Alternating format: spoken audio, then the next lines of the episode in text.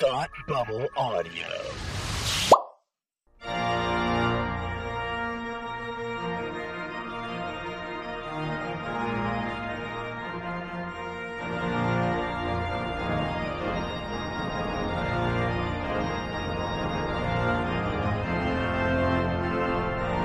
Hi, I'm Frank, and you're listening to The Gospel According to Lucas, where the Force meets Catholicism. Every episode, we analyze Scripture through the lens of Star Wars to uncover the Christian connection with a galaxy far, far away.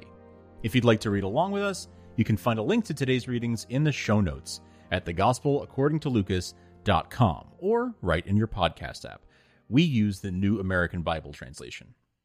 Make sure you never miss an episode by subscribing or following The Gospel According to Lucas for free in your favorite podcast app or at thegospelaccordingtolucas.com. And finally, if you like what we do, please consider making a donation at patreon.com/thoughtbubbleaudio. I am joined every week, as I am joined today, as I am every week, by my good friend Tim. How's it going, Tim? And what are we reading today? Hi, Frank. It is going well, and we are doing a reading from the Gospel of Mark today for the 22nd Sunday in Ordinary Time. A reading from the Holy Gospel according to Mark.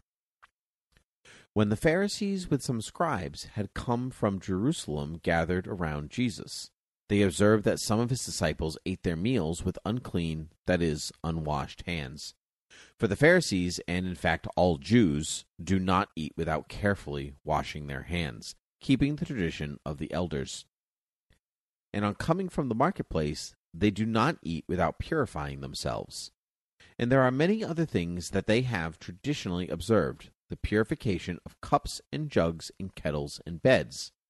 So the Pharisees and the scribes questioned him, "Why do your disciples not follow the tradition of the elders, but instead eat a meal with unclean hands?" He responded, "Well, did Isaiah prophesy about you hypocrites? As it is written, 'These people honors me with their lips, but their hearts are far from me. In vain they do worship me, teaching as doctrines human precepts.' You disregard God's commandment, but cling to human tradition." He summoned the crowd again and said to them, "Hear me, all of you, and understand. Nothing that enters one from outside can defile that person, but the things that come from within are what defile. From within people, from their hearts, come evil thoughts, unchastity, theft, murder, adultery, greed, malice, deceit, licentiousness, envy, blasphemy, arrogance, folly. All these evils come from within, and they defile." The Gospel of the Lord. I want to take a step back and look at today's first reading, where Moses is exhorting his people to be mindful of the law given to them by God, right? They were given the Ten Commandments, and he says that they shouldn't add or subtract from it. And as we see in today's Gospel, they didn't exactly follow Moses' words. In fact, by Jesus' time, the law of Moses had been expanded to over 600 legal codes. And Mark kind of goes through that. They have lots of purification laws and those sorts of things. Mark giving us that context. So when the Pharisees questioned Jesus as to why his disciples were not strictly following the Jewish customs of ritual purity, he points out their hypocrisy. He says, you disregard God's commandment, but cling to human tradition. To paraphrase today's second reading from the letter of James, they're not doers of the word, but hearers only, deluding themselves. The Jedi, during the time of the Clone Wars, have a lot in common with the Pharisees. They have lots of rules and rituals and customs that have been handed down over 1,000 generations. But somewhere along the way, they lost touch with their roots. They become so concerned with preserving their customs and following the rules for their own sake, like just following a rule because it's a rule, that they became blind to the Sith reawakening that was happening all around them. They were so self-confident that they actually literally believed that if a planet was not in their archives, it simply did not exist. They were so obsessed with their own rules, with their own customs, their own traditions. Jesus' lesson to the Pharisees is really a lesson for all of us. The law of God is not just a yardstick to measure the goodness of others, because Jesus says that the bad things come from within. So it's the law of God is a mirror for self-evaluation. When he says the things that come out from within are what defile, he's encouraging the Pharisees to take and us to take stock of our lives and think about what we add or subtract from the law of God. Because, again, going back to our second reading, as James says, humbly welcome the word that has been planted in you and is able to save your souls. Be doers of the word and not hearers only, deluding yourselves. Frank, that was great. We don't normally talk about our personal feelings about different types of Catholics, I guess, whether it be Catholics or super traditionalist or Vatican II hippies or, the whole range of, Latin Mass to leaving on a jet plane played for the Ascension, sure. There's a whole range. But I think that it's an important conversation to talk about what you had said, where the dogmatic approach of the Jedi was their own folly, where it was just a little too hard bent on the stone cold rules, mm-hmm. and that kind of really hurt them in the end. But at the same time, what rules are stone cold and which ones are solid?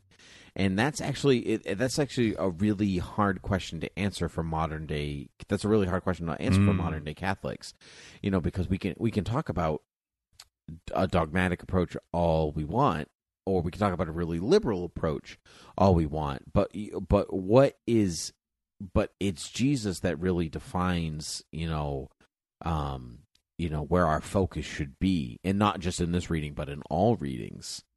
And that is, my wife always actually says, it's not really up to us. It's up to God. It's up to Jesus. And we are neither in one of those beings. And so you can say things all you want from one side of the aisle or the other, but you don't speak for God, and you don't speak for Jesus. Jesus speaks for Jesus, and I keep that in my mind most of the time.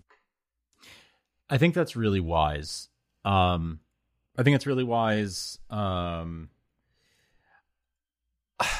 also think I think there are certain things, here we're looking at what I sort of just alluded to.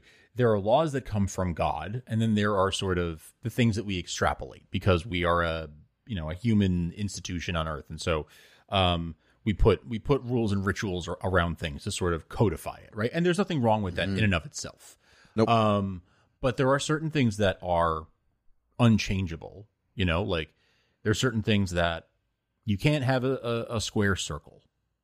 Right? Mm-hmm. That's just not a thing. That's right. Even God can't make a square circle, not because that doesn't challenge his being all powerful. It's because God made it so that you can't have a square circle. It's not a challenge to God. It's following the rule. Right. It's nonsense. Yeah. A square circle is nonsense. And so that's why he can't do that. And so if we're talking about rules like that, no one can change that. Like your wife says, we can't do anything. God is the only one who can do that. And if you're not God, then that's not you. You can pray about it, you can think about it, but to over worry about it or to get worked up about it, there's only so much you're going to be able to do with that. So you got to know where the line is drawn there.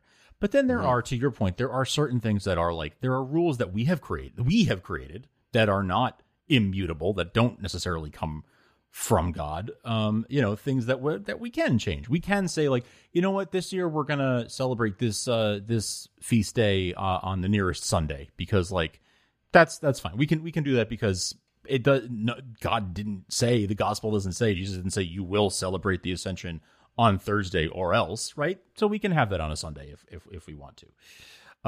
Could you please tell our diocese in our area? Because that would be really helpful for me. Northeast.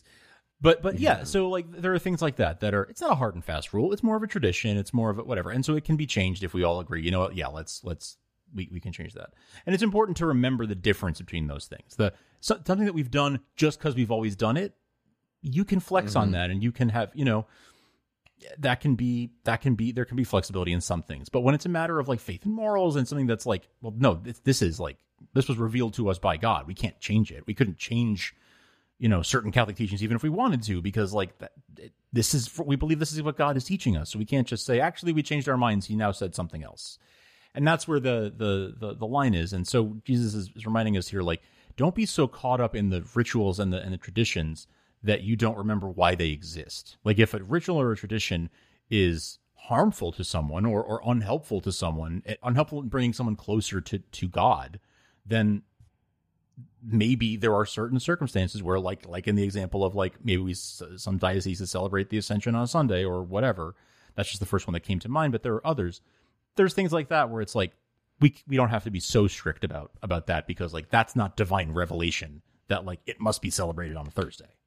No, I'm 100% with you. And the readings about Pharisees being Pharisees always stick with me, and not because I feel I'm definitely not a dogmatic person by a lot of the rules, like, you know. Yeah, I wouldn't. No, you're not. Sometimes no, I'm not. And for certain things I am, like liturgical music. Oh gosh, am I ever? Sure. But you know, by the modern current rules, not, you know, not 1500 years ago rules, you know. So but my point with all of that is that like it just like, if you, like you said, if you lose the thread or you lose the point of why the rules exist in the first place, then the rules mean nothing. And that really applies outside of church. It's to any kind of rule or law. If you lose the main reason why they exist in the first place, if you've lost your reason for worship or for belonging, and it's really more about order than about glorifying God, then you have to reevaluate. And that's right.